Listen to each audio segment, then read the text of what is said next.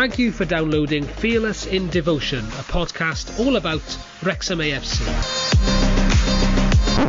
Here they come, a mighty champions. Raise your voices to the anthem, marching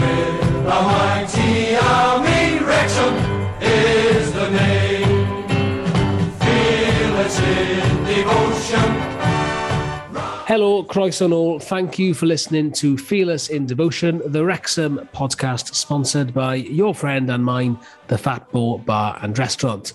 Comfortable win in the FA Trophy for the lads yesterday. How about quick fire, one positive each? Tim, you go first.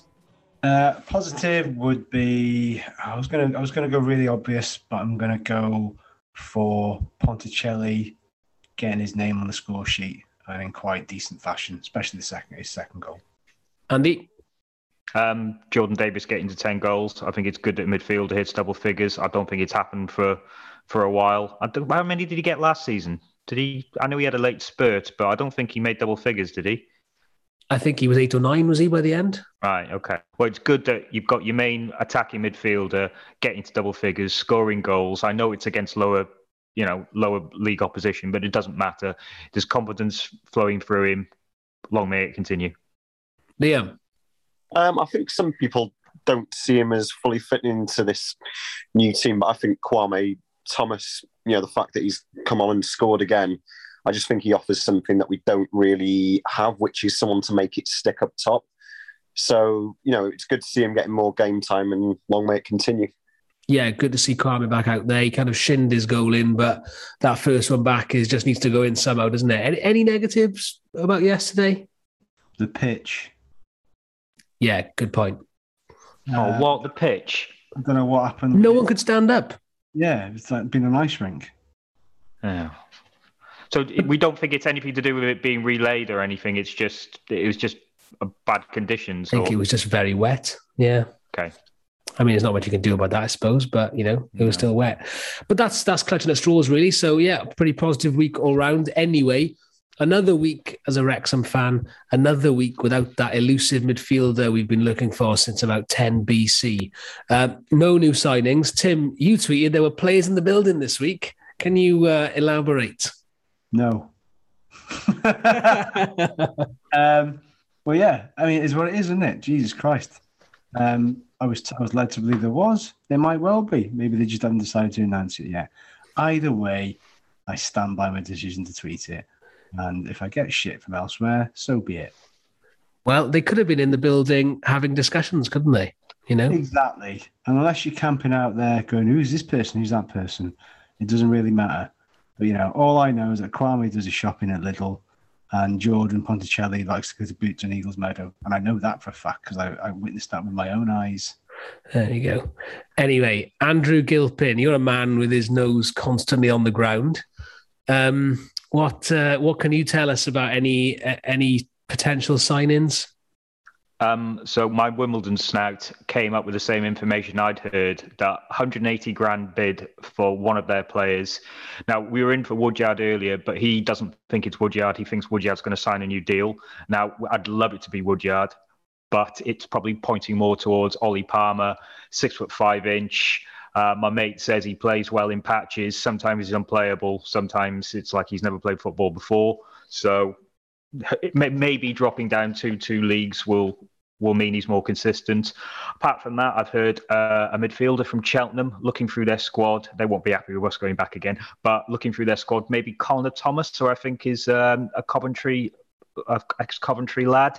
Um, also, I've heard Theo Archibald from from Lincoln. Told he was left-sided, but looking looking at it, he might be right-sided. I don't know if they're looking at him as a as a wing back. Um, it says he's a winger, or but I was told more for the wing back position. Who else? Um, was there was there anyone else? I think that's it. But you know, of of those, potentially one definite midfielder. But shouldn't we be signing two or three? Why are we not? I mean, that's that's got to be the priority, isn't it? I mean, I'm just gonna I'm gonna reserve my judgment, obviously, until uh, midnight on the 31st of January. But Liam, we need a midfielder, don't we? Yeah, absolutely. Um, there's still situations like yeah, first half yesterday, I thought our midfield wasn't great. So really improved massively second half, but there were times where you know a team several divisions below were quite easily getting through our midfield, and I think it just for me it just highlighted the need really for. I, I, I do think you, you've got to be looking at two. For me, the one that's you know I'm happy for him to continue starting Jordan Davis. Um, absolutely class, but we need a midfielder who can tackle, a midfielder who can get the ball started from the back. And I'm still not convinced by James Jones. So yeah, ideally, I'd like to see two coming in. Anyway, thank you for uh, all of your feedback for the um, Arsenal anniversary specials in particular and the Sam Ricketts podcast. You can send us any feedback on Twitter or by emailing fearlessindevotion at gmail.com. We've had a message back from Chris Firmston, who emailed us before about um, the disallowed goal, which wasn't actually for offside. It transpired in the Arsenal game. And Chris says, Has anyone complained about the fixture schedule? It should be balanced, but after the next match away at Yeovil, will it will be nine home games and 14 away. Two thirds of our away games played, and we're only halfway through the season. We get these home matches back from the 26th, 26th of February through to the 18th of March when we play seven at home and two away. If we are within six points of the top when we start that run, I would expect us to be top when we finish it. Any complaints? Not with our home form. Bloody hell. Yeah, we can bear. We can barely. I mean, if it's not in the cup, we haven't scored more than two. Uh, well, two goals, is it? Can we swap some of those games? I mean, I'm a, I'm a season ticket holder, but I really don't mind if uh, if it means we do better. And to be fair, didn't two of the games were one game was cancelled recently, obviously because of COVID, and then the first game of the season was supposed to be at home, but obviously ended up being Solihull away because of an outbreak in the Yeovil camp, wasn't it? So, so I get your point, but I think some of that's beyond our control, and you just got to roll with the punches. So let's hope that we can make the most of those home games and start scoring some goals. Time for this week's interview. This week we've got another South Walian, about time, if you ask me. Andy Dibble, legend that he is, downloaded Zoom for the very first time to be able to join us. So we're very grateful for that. But we are sorry for a couple of sound quality issues because of that, particularly for a short period right at the end. But there were some gremlins in the system. However, the vast majority of the chat is in good quality, and we hope you enjoy it.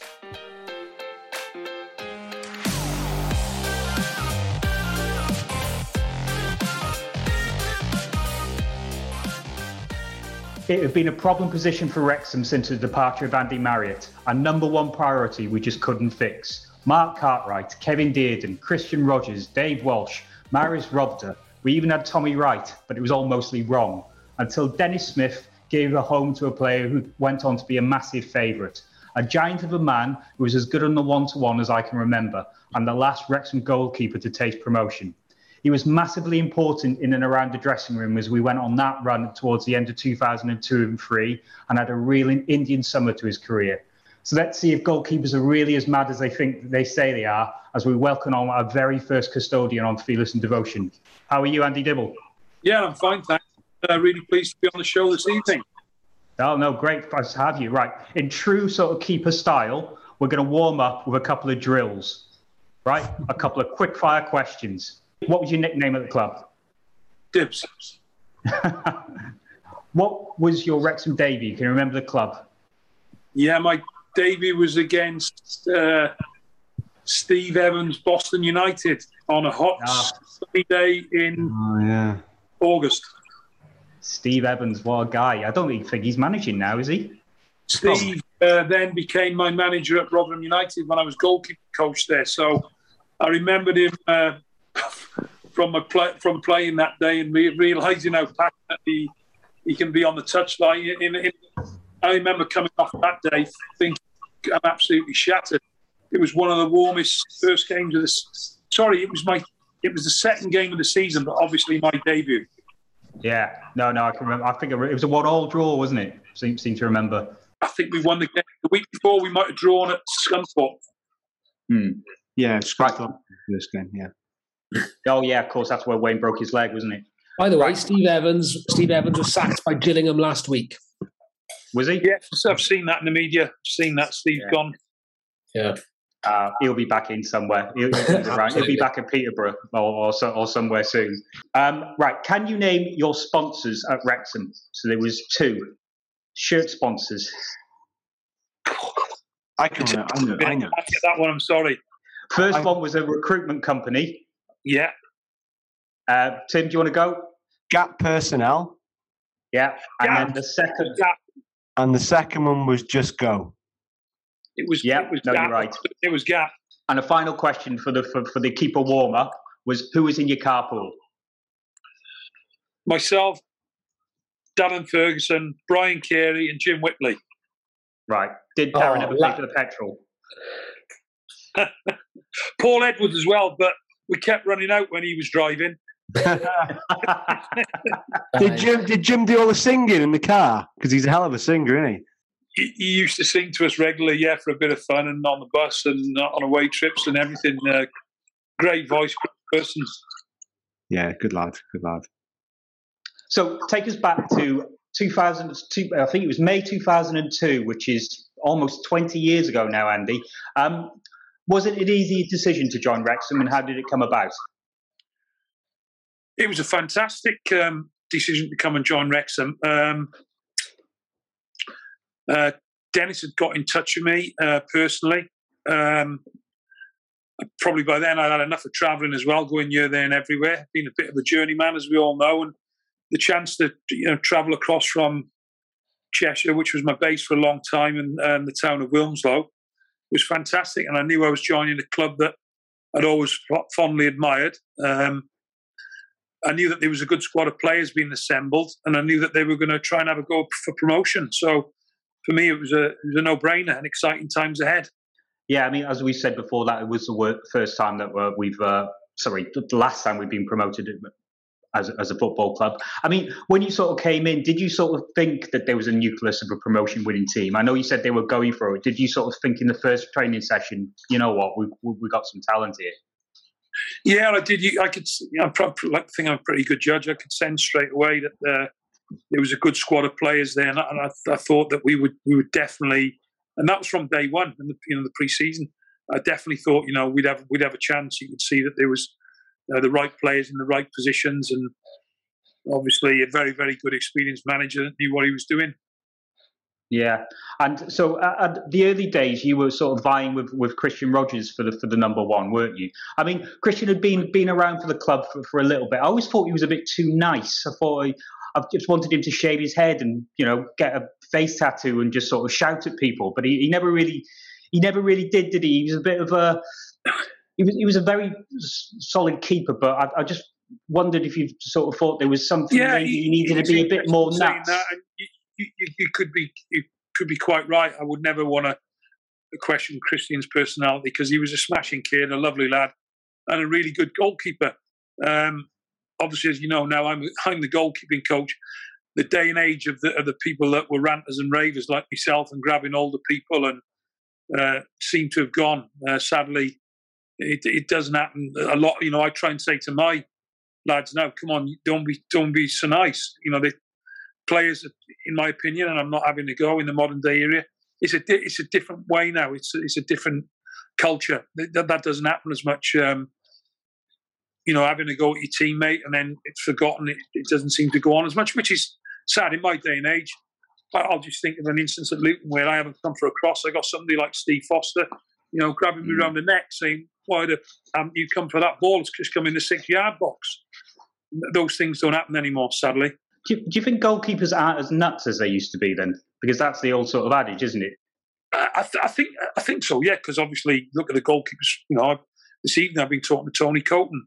The last couple of days I've been talking to Andy Goram. People like that. They were all they were all misters. I call them misters. You know, they were all men. Nowadays, not saying they're not men these days, but it, it's just a fact of the, the change of times that it isn't like it used to be. You don't see people coming out and having a set to anymore. Mm.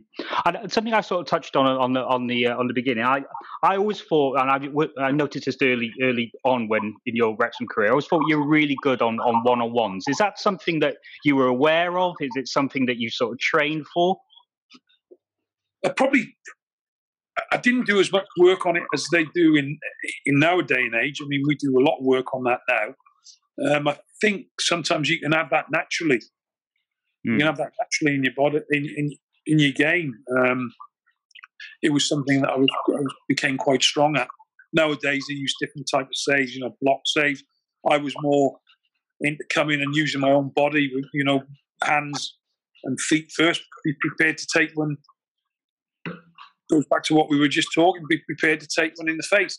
I'm not saying now goalkeepers ain't brave, but they don't go as much with their hands in their face as they do. They they'll try and use their feet. Um, it's interesting. The, the games change a lot, and there's a few more different techniques and styles that are added. Hmm. And by no means criticising John Burridge. I'm not name, name dropping. I, I speak to John via uh, social media, and John Burridge is somebody I looked up to, and he was he he, he is one that does um, go against the way things are today. But it's all about personal opinion. You know, I try and say them. The main thing for me nowadays is you keep the try and keep the ball up the net, keep the ball up the net, and then we'll analyse it after. Yeah. If you keep the ball up the net and hits you in the face, you've done your job. If you keep the net ball up the net, and hits your feet or your elbow, you've done your job. Yeah, absolutely. The one to ones, do you think it's sort of because you were sort of that sort of brave sort of keeper, do you think that sort of that added to your injuries, especially to to the end of your career? Yeah, definitely. I think so. I mean, I picked up some nasty injuries as well uh, through that Luton on the on the AstroTurf, and you always look at the appearance record. Now, I, I think I will have had close to 450 league and cup games with the cup games in there. But I know probably I've probably lost 150 from being brave and, and getting booted in the knee and my elbows and face, and you know, so. But I, I can't complain because I've enjoyed my career and I'm, I'm still involved and I love what I'm doing now. I like the fact that we've got somebody very old school on the podcast after so many, uh, not powder puff interviews, but somebody who's going to tell it how it is, how it was, how it should be, and how it might, how it should be in, the, in this day and age. So it's always good to hear. I'm just going to pick up Andy what you said to Andy G earlier on when we started this. You said that when when the Wrexham move came about, um, it was a club that you kind of had uh, some some uh, admiration for before joining. Where did that come from? Was it just a case you were aware of the club? Was it a case of Man City and, and Wrexham crossing swords in the past? I'm just trying to get an idea where that admiration had come from. I think obviously being a passionate Welshman, I know um, from going there uh, with Wales under 21s and, and being there with the national team, you know, I was obviously a very, very proud Welshman. Seeing the facilities that were there and speaking to the likes in them days, you know, like I always remain friends with Joey and, and Nicky and people like that, Eddie Niedzwiecki. And they've all, all those people had spoke highly of, of the club and you know, kind of a word of mouth thing, really. Um, and a big club that, in my opinion, should be far higher than it is. But let's hope that in the future they can move forward. Uh, so it, it is still, in my eyes, a sleeping giant. Can you believe it's you? You were the, the last goalkeeper to win a promotion-winning medal with the club. It's twenty years ago. I know that. Um, it, it's strange, and I really want them to, to get back into league football. There was only one thing I was. I, I, I think I got close to uh, the clean sheet record. I think was it with Di, was it with Dai Davies? I think. Yeah, I think so. I think I had about eight or nine. I'm not certain what it was, but that was another uh, uh, proud achievement for myself as well as a promotion. So I know I was close in this, and I don't know how many it was in the trot. You might be able to find that out at some stage. But fair... obviously, it's exciting times now. I mean, the past is gone, and they've got new owners, and let's hope that they can uh, get back in the football league. Yeah, well, fingers crossed. We'll see what happens. Um, before I, I, because I think Reese is probably dying to ask a question. Gonna, actually, I'll, I'll, let him ask a question. I'm, I'm going to come back because you've been involved in a lot of my favourite games, which I kind of want to take, see if you can take us through some of them. Um, but I'll just see what Reese is going to say. Well, as we were talking about promotion there, obviously we mentioned that we're looking for to get promoted for the first time since uh, 2003. Um, I mean, we've had a couple of members of that team on, uh, and I remember in particular asking Andy Morrell, you know, what obviously there's no exact formula for promotion, but what is it? Do you think that was special about that team? Because it was it was really a run at the end of the season that that that did it. But do, do you was there a special sort of team spirit? What kind of Yeah, you I- remember? I, I've been lucky enough to be um, promoted on several occasions as a player and several occasions as a coach. So I'm fortunate. And two back-to-back promotions as a coach. One at Rotherham, one at Peterborough. And I've been promoted to the Premier League with Cardiff. There's four or five in there as a player. But one one thing that all those teams have had in abundance is a fantastic team spirit, uh, united, unity together, um, the willingness to go through a brick wall for each other. Um, it, it counts for a lot.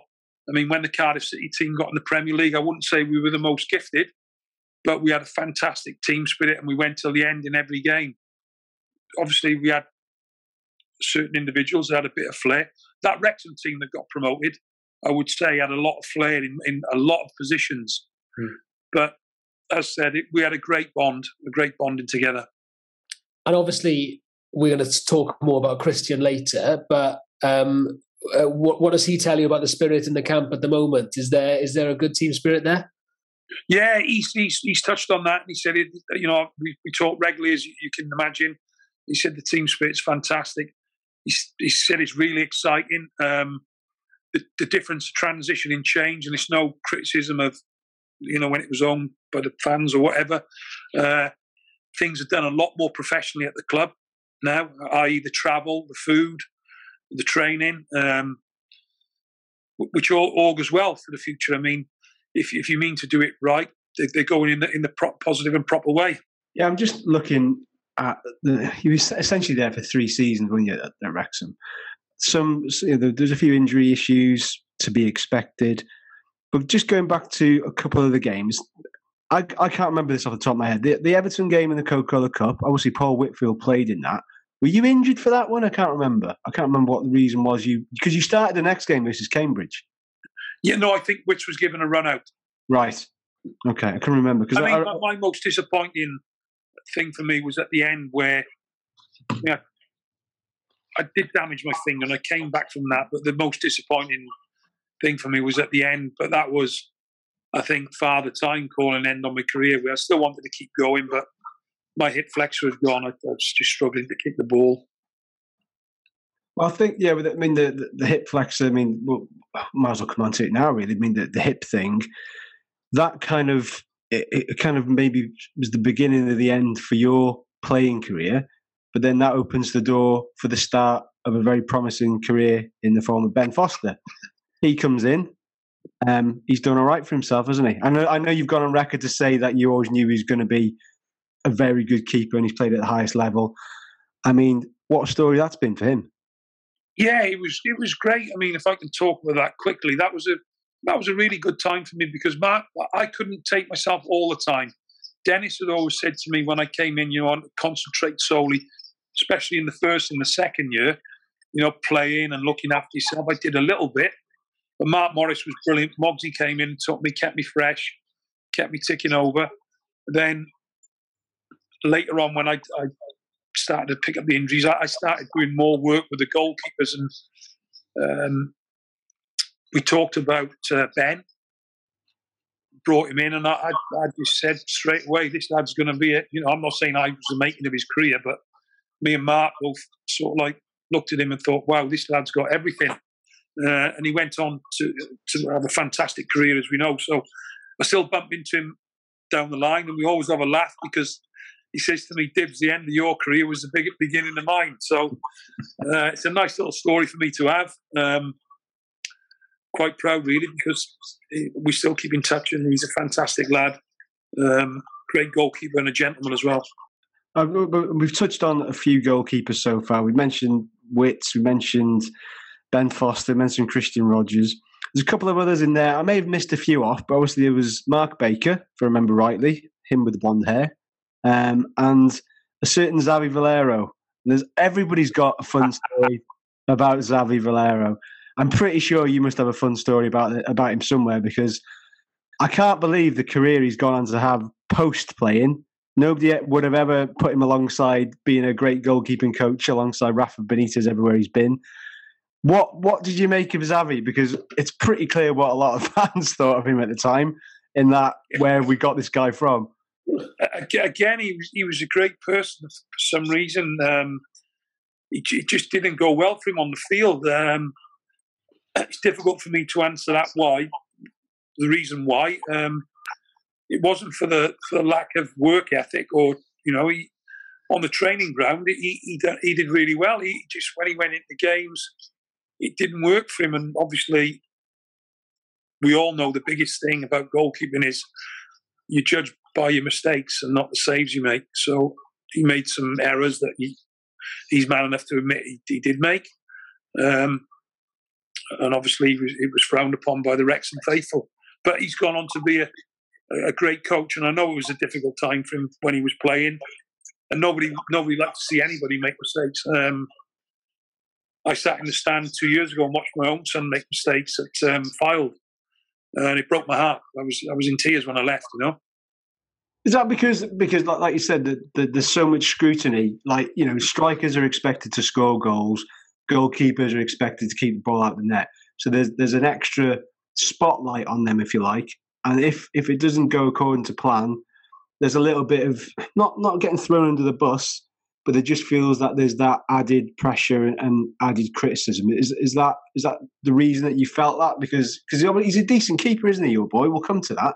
But is, yeah, is that... no, yeah, I saw, I saw might have jumped forward there. Then, yeah, yeah, just going back to goalkeeping in general, it, it is it, you can be brilliant for 89 minutes, um, make a mistake, and you're the villain and not the hero.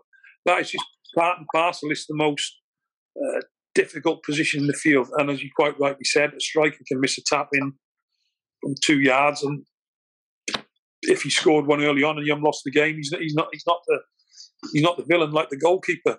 Yeah. So with with Xavi, do you think he just didn't understand, or he just couldn't settle into a, a proper match atmosphere over here because of you know he's so good in training, and it just didn't happen for him in the games. I mean, I don't know if there was a, a language barrier or whether he just it was just one of those that just didn't go. It just the fit wasn't. Yeah, it didn't. It, did, it didn't click, and it's difficult to put to put your um your finger on sometimes because he, he, he had the ability for certain. He just he made a couple of mistakes that were highlighted, um, and it, it's it's just difficult when when that happens. To you try and recover, um, doesn't always work for you.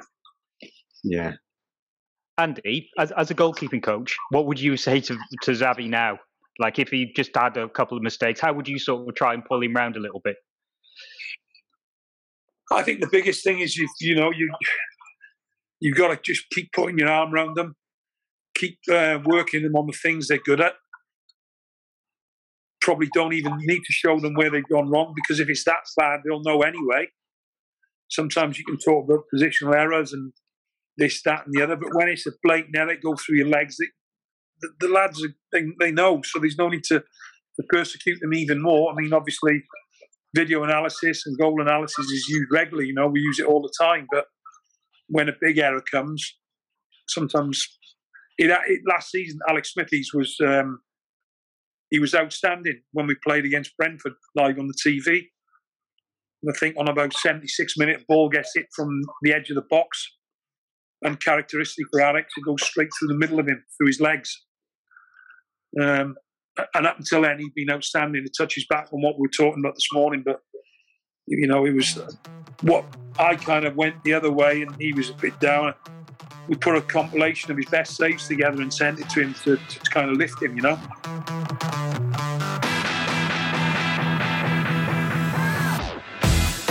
When you sort of think about the, the moment that fills you with pride most playing for Wrexham, do you have anything in mind? Well, the answer to that is the last game of the season at Bury at Gigg Lane. Ah, yes. Ah, what a season. But it, it, it was my birthday. We had a big birthday celebration that weekend on the Sunday. Um, uh, everybody came to my house in Wilmslow, the chairman, Dennis Smith, all the players, all the wives, and it was it was just any promotion um, is fantastic, but that one was extra special because it was on the 40th birthday. What was your what were, what were your memories of that day? Because immediately when you said Bury, all I can remember are balloons, a lot of balloons, a lot of noise, a packed, sold out away end. Did we win that? Was it 3 1, 3 2? And we definitely won. 2, I think it was, yeah.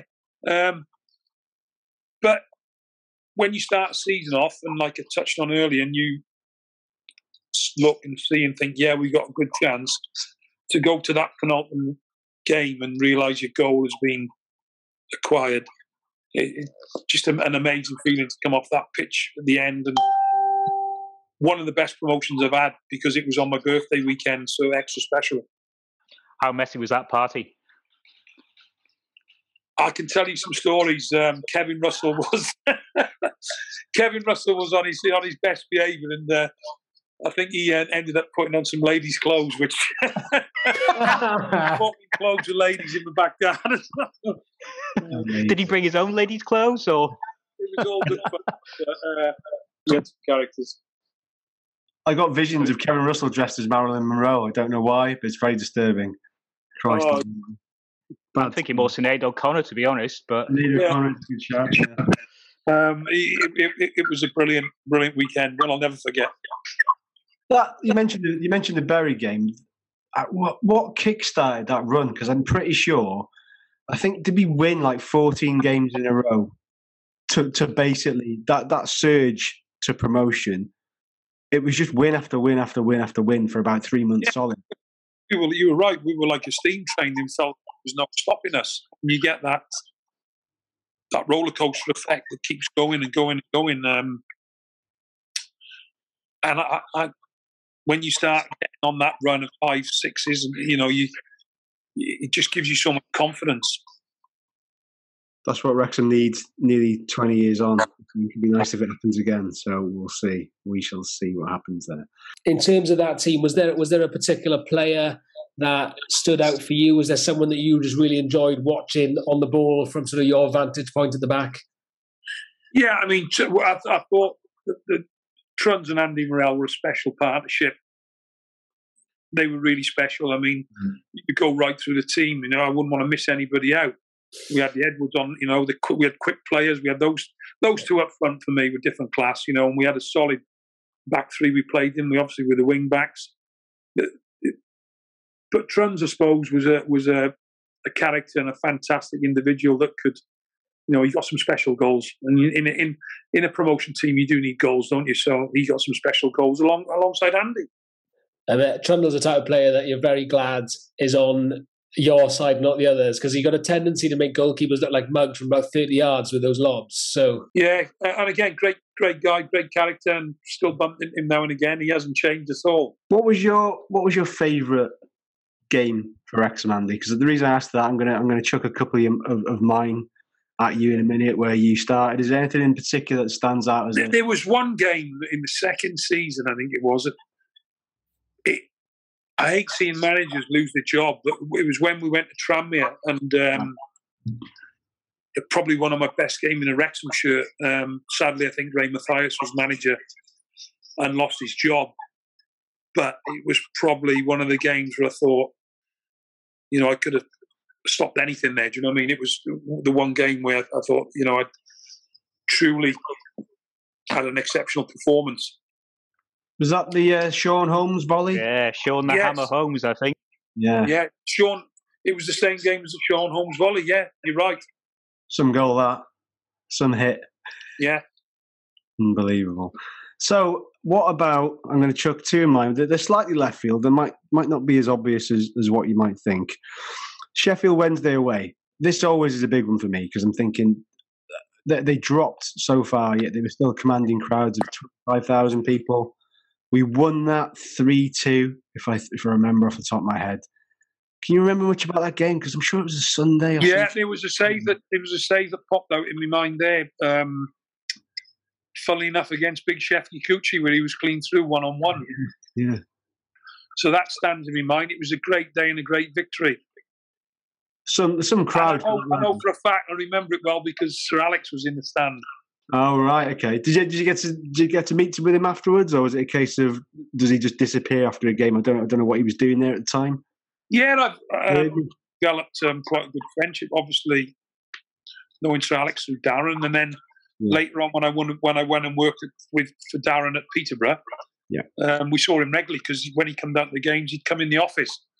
The only thing was, our red wine wasn't good enough for him down there. So too cheap. yeah, too, yeah. Never mind. No, that that was one one hell of a day. It's it's I can't believe I still can't believe it's that long ago. But yeah, I, I remember that well. And the other one, slightly different. Um, Hector Sam hat trick at Oldham. Uh, I just kind of feel like I want to get one of those T-shirts that says "I was there when Hector Sam scored a hat trick" because what he was a bit of an enigmatic player, wasn't he? Sometimes, Yeah, I mean, I, I, you know, like I said, I didn't want. I don't want to miss anybody out because there's, there's so many names within that squad that all played their bit. And now Hector obviously w- was a, an unbelievable individual, and he could come on and change games um, and score world class goals that, that you're quite rightly talking about. Um, so going back to squads, he was one that you could always you, he could come on and change a game. And that night, you're right. I mean, he scored an unbelievable hat trick. What was he like as as a person? Because he, kind of always strikes me as this player that uh, it's almost like they've won a competition to be a part of a football team. He's just like bouncing around, happy, joy, just just just. It just seemed to me that he was loving every day he was there, like he'd been given this opportunity. the most happiest man I've ever played with in football. I very rare. I don't think I ever see seen him um, a little bit down or flat. He was always smiling. He had a, beautiful, a wonderful smile on his face, and was such a nice guy. I mean, he- was he was forever smiling, Mister Smiley. You know, Yeah. Do you think he could he could have um, sort of made the same levels as what Carlos and, and Dennis did? I can't remember. I think it might have been Carlos that actually told us on there that he, he maybe didn't really back or believe himself as much as he could have done. yeah, I agree with that. Um, he should have had more self belief. Um, should have gone on to better things. Really, uh, definitely had the potential to play higher. Um, difficult to say. Again, another one. You, you, I would have thought he'd have gone on to bigger and better things, but didn't.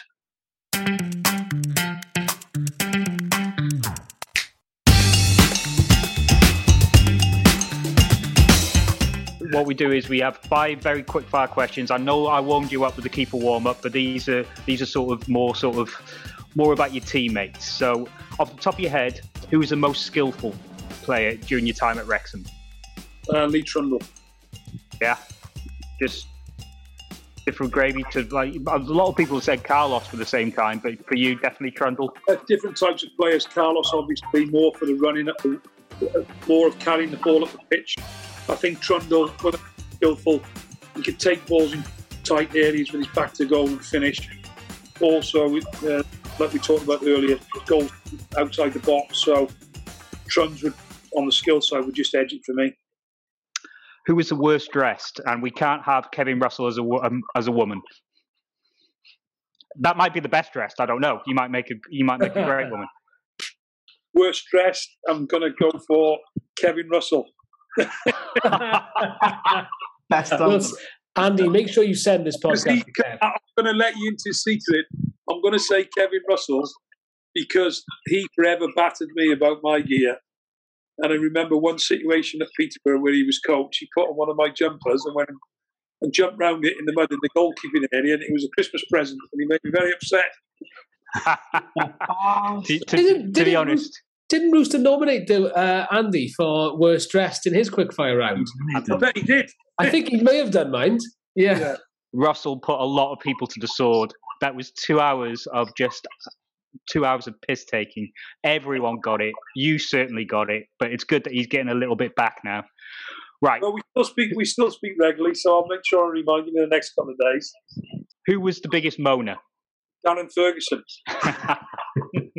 I mean, there's of a certain area. Uh, so it's a certain area that it's always Darren Ferguson. Definitely Darren, and he's still staying now. Who was the most underrated in that squad? Who didn't really get the plaudits that they should have really got? Paul Edwards. Right. Nice. Yeah. Not come up before. I mean, he was a vital part of that team, wasn't he? He balanced out Carlos so well, didn't he? Yeah. Carlos got all the plaudits more on the other side. Hmm. And the last one, I'm going to change it a little bit because I, I normally have who's the tightest of money, but from now on, I'm going to change the last question. It's who is the hardest? Who wouldn't you want to fight? Brian Carey. Oh, Ah, yes. okay. Oh, really? Oh, do you know what? I wouldn't want to fight Brian Carey either. Brian Because Carey. big reach, big Brian. He you wouldn't mess with him. Slugger, definitely. Yeah. Was was it was there anything there that that you that made you think that, or just because he's always been a token tough guy from Cork, or was there anything in training where you thought I'm definitely not going to mess about with him? I became very close to uh, Big Brian, obviously playing behind him and travelling in with him and getting to know him as a person on, on and off the field. Um, quiet man, very, very knowledgeable man, still is to this day. But you could tell um, when you're in his company that you couldn't mess about with him. And going back to what we talked about earlier in the first part of the interview about telling people and grabbing them, you know, not grabbing them by the throat, as in verbally grabbing them. Brian was with all of those. He was a leader, he was inspirational, and he was a mister. He was a man. Mr. Carey, not to be messed with, definitely. Before before we go on, I still I still think we we've kind of, if you excuse the pun, we've kind of skirted around the Kevin Russell in women's clothes thing. So we can either yeah, you either confirm or deny it was proper women's clothes or is it women's underwear. We have to we have to we have to push you on this because it's, I want to know. He stitched you up. It's your turn to stitch him up. Um, it might have been the second one. Oh, there you go. Rooster and Suzzies and uh, Suzzies. That's that's frightening. Yeah, terrifying. And heels probably. There we are. Andy, should we talk about Christian? Um, Yeah. Because obviously he's been at Wrexham for for a few years now. Um, when he when we came in, I'll be honest, I didn't know much about him because he hadn't. I, I don't think he really came through the normal route, did he? I don't think he was he. he was he at a, a sort of a league club and then dropped down, or did he sort of come Yeah, down from from the lower um, leagues? He beat to Nuneaton, and then he came from. We were in the conference, obviously. Then he came from Nuneaton to Wrexham. Yeah, and sort of when did you sort of see like wh- while he was growing up? When did you sort of think, hang on, this lad could could be a keeper here? And did you push him towards that, or did he just want to do it himself? No, he wanted to do it himself. Um, obviously, I looked at all his junior games, and then for a couple of years, I managed his junior team with a friend of mine, um, Wilmslow Sports. Then he had the chance to go to Bury. He went to Bury, signed schoolboy, and then Barnsley took him off Bury, uh, him an apprentice at 16, 17, 18. It just didn't quite work out for him at Barnsley. Um, but obviously, he's built up a decent enough reputation now in the conference. Um, it's been tough for him, but you know, I always try and just give him words of encouragement because, like I said, I sat there that night and filed, made some good saves and made a couple of errors, and I went away from the game just thinking, bloody hell, and I know how he was feeling, but I felt equally as bad. It was a difficult night for me, but credit him. Um, he's fought hard, stuck at it. I think the Wrexham fans are behind him, and they Wrexham in a fortunate position that they've got two very good goalkeepers that can both do the same job. Yeah. I was going to actually ask that. I mean, how does the criticism that, that that Christian got that night? How does it affect you? And is it does it affect you worse than when you were playing? Because you know, obviously, this is your lad, isn't it? Yeah, good question. Uh, probably when it's my own goalkeepers at the club or you know whatever club I worked at, I find it hard. But when it's your own son, it's twenty times worse. You know, Yeah. because you want you know I want him to do so well, and he's really enjoying himself at Wrexham. Like I said, he loves he loves being there, and there is a buzz about the place. He does want to get promoted like the rest of the lads. And you know, one thing I want to do him. I know he can play. I want to see him make his debut in the football league. So Hmm. I'm I'm quite optimistic about Wrexham this season. I think they can do it. Personally, I think they can do it. on on that, I mean, I suppose most of us, you know, we do our jobs and we, we all have bad days, uh, but then we don't come home and then read sort of tweets and messages on forums slagging you off, saying you're rubbish. I You know, slag you well, off online after every time I see you on fair, BBC Wales. I was going to say, if you had a look at my sort of Twitter mentions recently, I'd take that back because I very much have had uh, quite a few uh, messages. However, generally speaking, I don't. Right, you have a bad day, you can go home, you have a beer, you you sort of write it off. And I, you know, if you hear the, these players say like, you know, I don't pay any attention to the papers or the forums, I can tell you, if I was a player, I'd hundred percent read the, the forums, like hundred percent. Uh, it must be difficult. And do you think that like some people don't realize what they're saying sometimes. You know, usually these conversations would be confined to a pub, wouldn't they? Whereas now people are putting things in an open forum, you know, the equivalent to 30 years ago of a newspaper, that they would never say to someone's face, you know? Yeah, listen, you spot on. It's difficult times, and the ones that say they don't read it, um, I'm not so certain about that because yeah, and they get alerted by their friends. It, it, it's difficult times for sure. I mean, I've got to be honest. From I didn't have to deal with that as much as a player. For sure, I took criticism in the press, i.e., the Nottingham Forest goal.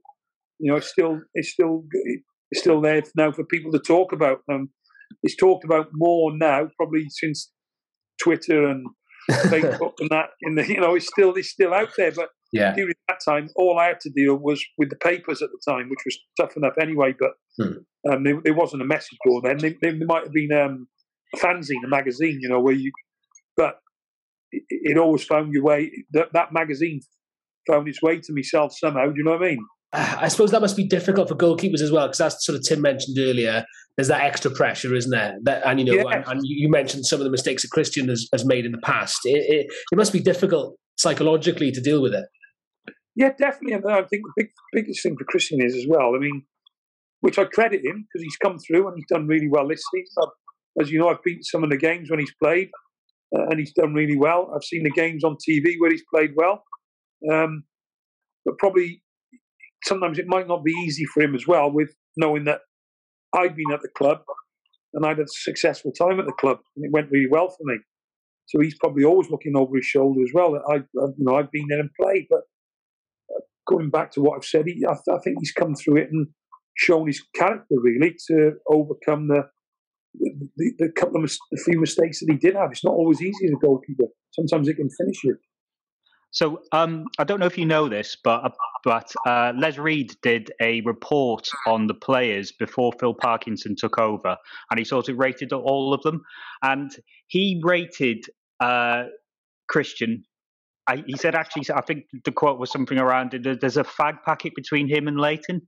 So he's looked at all the stats and thinks that the Dibble is just as, or just maybe just a touch below where, where Rob Lainton's level. But what do you sort of think to that? Yeah, I, listen, we got a similar situation here with Alex Smithies and Dillon Phillips at Cardiff.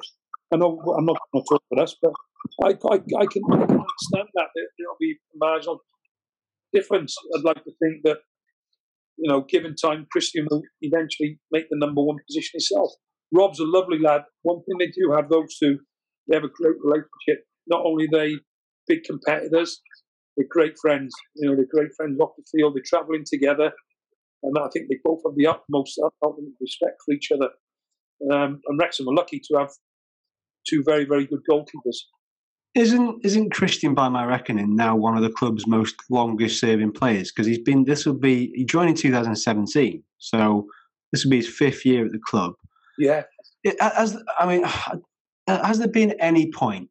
I think there, there was there was a bit of a sticky patch. I think there was there was Notts County away, and there was there was a couple of errors that were made in, in successive games and stuff. Was there ever a point where he thought, you know what, I've just done enough with the criticism or anything like that? Was there ever a point he ever felt like walking away for? For, because for him to be here still five years later is testament to his strength of character to go, you know what, I do back myself. I am good enough to be here, and I'll prove it. And he has done that. Yeah, I mean that's never happened. Where he uh, listen, don't get me wrong. I've had to pick him up and say, "Come on, you battle on." He's never gone that low to say he wanted to be there. Uh, times we've talked, and the only way to do this is to battle through it. And uh, it, it is so difficult for a young lad to young lads to come through that. But he has, but he's never thought about chucking the towel in. Um, I think his biggest thing now is trying to get back in the team. You know, he he just all he wants to do is try and play, and he knows. And the good thing is he knows the fans are on his side now, which is a fantastic thing because at some stage, like you just rightly said, there was criticism and you know can lead to an element of fear and going into games and unsettle your game. But he's come through that, and I hope that he goes you know from strength to strength. I think yeah, I mean you know other players might have crumbled, or it's it's easy for some players to literally just hide. You know, it's a mistake. I'll bury my head in my sand if nothing else, he's definitely an honest pro. He holds his hands up and says, I made a mistake, I'll crack on. and he's come back stronger. There, has there been any particular pinpoints for him where he felt certain goalkeeping coaches made him a better player? I think um, we had Sam Ricketts on last week and mentioned Jussi Jääskeläinen. Obviously, you're going to really sort of try and get as much experience as you can out of players like that that have been there and done it. enjoyed working with all the goalkeeping coaches. I mean, one thing I will say that we thought about, uh, well, sorry, we haven't thought about, he was very disappointing on the other hand to lose his place when they won three games on the trot or whatever it was after Robert took a knock on the head. So that is probably really hard to deal with as well because personally, and I'm not going to tell Parky how to do his job, I thought he would have stayed in the team. There, has been an element of bad luck where he hasn't stayed in the team. So I know that he had the disappointment of after those games they hadn't lost, not to stay in the team. So there's something there that needs to be um, thought about. You know. Andy, let's let's end on a, let's end on a high. Let's end on where you think Wrexham can can do the season. Um, do you think there's enough for promotion? Whichever way they go, I think they're going to get promoted. I firmly believe they will. Whether right. it's playoffs or automatic, I'm not certain, but they should, I think they're going to have a Love that. You can have another party at your house then, another promotion party. I'd love to. Well, I'll be up to some of the games anyway, so I look forward to seeing you guys. Yeah. Sounds good. Great. Well, if Wrexham get promoted, you've got to promise us uh, Kevin Russell dressed as if, uh, as a woman. So please, I'm not make that happen. Clothes he had on, by the way. But thanks for joining us. Cheers, Thanks, Andy. Andy. Andy, thank you very much. Cheers.